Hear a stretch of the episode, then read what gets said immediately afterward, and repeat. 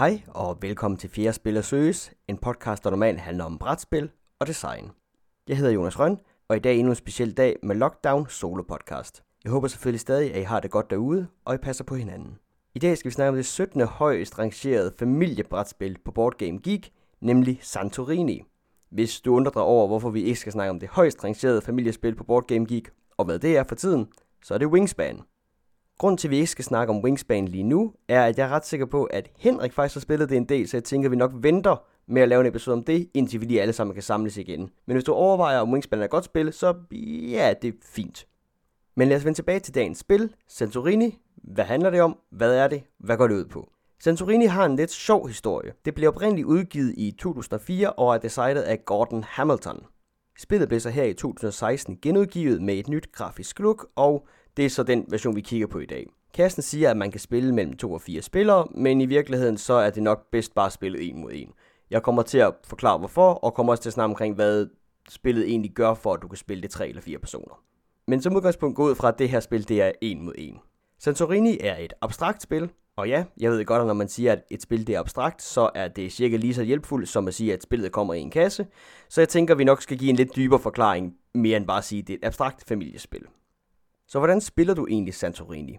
Jo, hver spiller i Santorini får to arbejder, som de skal placere ud på et bræt. Det her bræt det består af 5x5 tomme felter, som spillerne i løbet af spillet kommer til at bygge nogle templer op på. På en spillers tur, så vælger man en af de arbejder, man har ude på brættet, så flytter man arbejderen til et felt ved siden af, hvor den står lige nu.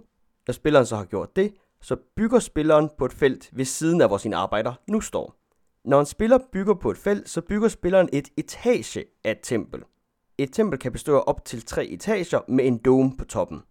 Det vil så sige, at når jeg tager min arbejder og flytter den hen til et felt, så bygger jeg rundt om den. Hvis der så allerede er en et etage tempel, så bygger jeg anden etage ovenpå. Hvis der er to etager, bygger jeg tredje etage ovenpå. Hvis den er på tre etager, så kan jeg bygge en dome op ovenpå den. Målet med spillet, og grunden til, at man ligesom bevæger de her arbejder rundt og bygger templer, er, at man forsøger som spiller at få en af sine arbejdere til at stå på tredje niveau af et tempel, inden ens modstander gør det. Hvis et tempel er bygget på tredje niveau, og der er en dome på, så kan arbejderen ikke stå der, så det er en måde, hvorpå man kan lukke områder af fra hinanden. En arbejder kan altid kun gå et felt opad i tempo, tempel, så man kan ikke gå fra jorden op på tredje etage, man skal gå lige så stille og roligt op. Men en arbejder kan altid gå fra første eller anden etage, og så bare hoppe ned igen. Og det er faktisk hele spillet. Hver spiller skifter så til at tage en tur, hvor de flytter en arbejder og bygger et felt ved siden af arbejderen. Man forsøger så at få sin arbejder så langt muligt op, samtidig med at man forsøger at blokere sine modstanders arbejder. Det kan man som sagt gøre på nogle forskellige måder, enten ved ligesom at lukke templerne med toppene, så de ikke kan komme derop, eller ved rent faktisk at bygge, så ens arbejder bliver spærret inde, så de ikke har nogen felt, hvor de kan kun rykke en op af. Det er også på grund af de her meget simple regler, at man tænker Santorini som et familiespil, alle kan være med til.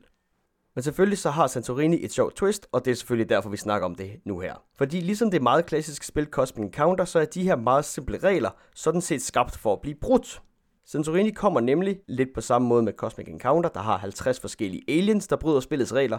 Så har Santorini 30 forskellige græske guder, der alle sammen ændrer på spillets regler. Måden spillerne får de her guder på, det er, at vi i starten af spillet, så vælger en spiller to af de her 30 forskellige guder og lægger dem frem. Så den spiller, der ikke har valgt nogen af guderne, vælger så først en af guderne, og den anden spiller får så den resterende gud. På den måde starter spillerne altid med at have en eller anden form for gudekraft. Der er 10 simple guder, og så er der 20 avancerede guder i grundspillet. Santorini har også to udvidelser, der putter mange flere guder med i, men dem har jeg ikke prøvet, så dem kan jeg ikke rigtig udtale mig om. Men lige for at give en idé omkring, hvad de her guder egentlig kan gøre ved spillet, så tænker jeg lige, at vi nævner dem, jeg synes, der er sjovest. Vi starter selvfølgelig med de simple guder, og en af mine yndlings simple guder, det er ham, der hedder Atlas. Når man har Atlas som ens gud, så kan man placere en top dome lige meget, hvor højt et tempel er. Det betyder, at man behøver ikke at vente til et tempel når på niveau 3 til at kunne sætte en dome på. Man kan sådan set sætte en dome, når man har lyst til det. Det betyder, at spillet bliver meget mere aggressiv, fordi hvis du har Atlas, så har du mange flere muligheder for at lukke din modspiller inde ved ligesom at vælge nogle felter, som du lukker af med de her toppe, fordi der kan man ikke gå hen over. En anden gud, der også ændrer en del på spillet, det er en, der hedder Demetis, som simpelthen lader dig bygge to gange på din tur. Dog ikke det samme sted, men det gør, at du har mange flere muligheder til at bygge dit tempel op. Igen, hvis du så spiller den her gud i kombination med Atlas, så går det Atlas prøver at burde dig ind, men du har mange flere muligheder for at bygge dit tempel op. En af mine andre yndlingskort er guden Pan, eller Saturn Pan, som det egentlig er, som faktisk giver spilleren en anden måde at vinde spillet på. Fordi hvis du har Pan som din gud, så i stedet for at skal få en af dine brikker op på tredje etage, så vinder du faktisk ved at få din brik fra anden etage og ned på jorden. Så du skal bare hoppe ned i stedet for at gå op.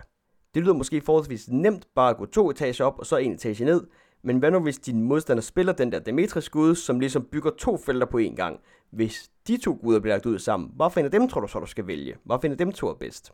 Og det her det var bare tre af de meget simple guder. Og du kan godt begynde at fornemme, at alt efter om du har den ene eller den anden med, eller den ene og den tredje med, så sker der noget for spillet. Altså, guderne påvirker helt vildt meget hinanden, og gudernes styrke ligger også alt efter, hvilken gud de kæmper imod. Men der findes også nogle ret vilde avancerede guder, som simpelthen ændrer ret meget i spillet. Der er blandt andet guden Baja, som simpelthen permanent kan charge en af modstanders arbejder og slå dem ihjel. Eller guden Chaos, der hver eneste gang, der bliver sat en dome, skal skifte, hvilken gudekraft han har. Der er også for eksempel Medusa, som jo sjov nok kan lave en af modstanders arbejder til sten, og så på den måde simpelthen lave templer ud af modstanders arbejder. Og selvfølgelig, hvis man ikke har flere arbejder, så taber man også i spillet. Så spillet har virkelig mange muligheder, både i forhold til at hjælpe dig med at spille det normale spil, hvor du skal bygge et tempel op, hjælpe dig med at spille et spil, hvor du skal lukke dine modstandere inde og prøve at behindre dine modstandere, eller simpelthen bare guder, der har andre win conditions, som igen ændrer spillet helt vildt meget.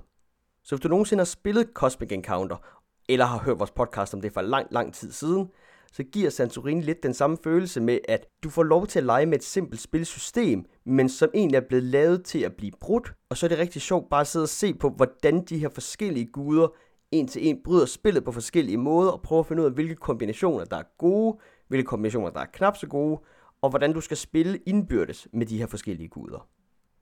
Jeg starter som sagt med at sige, at jeg synes, Santorini kun er til to personer, og det står jeg sådan set rimelig ved. Der er dog regler for, hvordan du kan spille Santorini 3 eller 4 personer. Hvis du vælger at spille Santorini 4 personer, så spiller man faktisk bare to og to hold, så det er lidt ligesom bare at spille to personer sammen, så det synes jeg ikke rigtig helt gælder. Hvis du vælger at spille Santorini 3 personer, så er der 6 arbejder på brættet, og så går der jo sådan en runde hver gang, før det bliver din tur. Så i modsætning til Santorini normalt, hvor du ligesom hele tiden skifter og har en god pingpong og et godt flow, så det, at du er en ekstra person, synes jeg ikke rigtig gør spillet bedre. Jeg synes bare, det gør spillet mere langsomt og mere clunky. Altså, det kan være sjovt nok at prøve en gang imellem, men jeg mener helt sikkert, at spillet er beregnet til, at man skal spille det to personer. Så som opsamling, så er Santorini et spil, der er meget nemt at lære og meget nemt at forstå. Igen, Santorini er faktisk også så simpelt, at jeg tror, man godt kan spille det med børn. Det har også fået familiegenren på sig, men det kan jeg ikke rigtig udtale mig om, da jeg ikke har prøvet at spille det med børn. Santorini har da også den mulighed for at blive et meget komplekst spil, alt efter hvilke guder man spiller med, og alt efter hvordan man sætter disse her guder op imod hinanden. Det betyder, at hvis du først bliver grebet af Santorini, så har spillet en meget lang levetid, det har meget stor varietet i sig, og man kan spille det rigtig mange gange, uden at blive træt af det. Personligt så er det et spil, jeg har spillet en del sammen med folk, der ikke kender super meget til brætspil, som bare gerne vil have en hurtig spiloplevelse, inden vi skal ud og lave noget andet. Og til det synes jeg, at spillet fungerer rigtig godt. Men det var faktisk alt, hvad jeg havde at sige i dag. Hvis du mangler et spil, du kan spille sammen med en person, du er på lockdown med, så kan du give Santorini et forsøg og se, om det er noget for dig. Du har lyttet til Fjerde Spiller Søges, og jeg har været Jonas Rønne. Jeg håber stadig, I passer på jer selv derude, og jeg glæder mig til, at vi ses igen. Tak for denne gang.